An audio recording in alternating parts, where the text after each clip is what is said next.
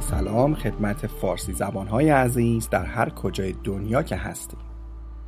در اینجا قصد ما بر این هست که ترجمه رمان The Human Mind and Patterns of Characters با اسم دوم دی Baviktitude رو به فارسی ارائه بدیم.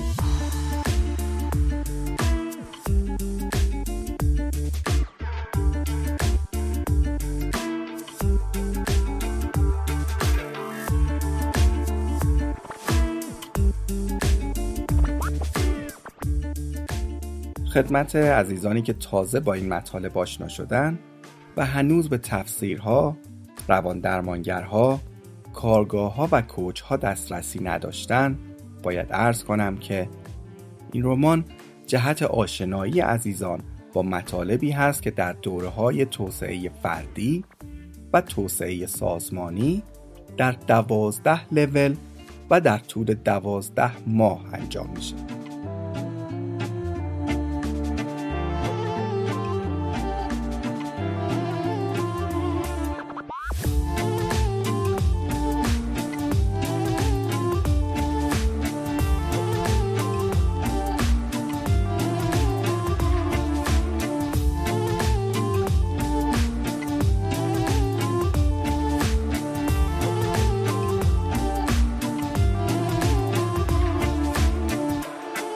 پس لطفا فعلا فقط به روند داستانی رمان توجه کنید و کلمات و مطالب تخصصی رو نشنیده بگیرید.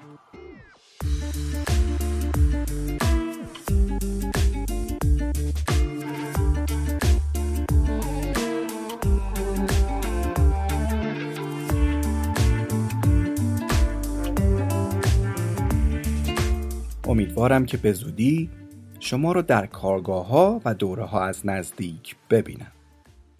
جا داره که یادی کنیم از زنده یاد سهراب که انگیزه نوشتن این مطالب بوده. چشم ها را باید شست. جور دیگر باید دید. امیدوارم که با کمک همدیگه و با جور دیگر دیدن بتونیم به بهتر زیستن دست پیدا کنیم.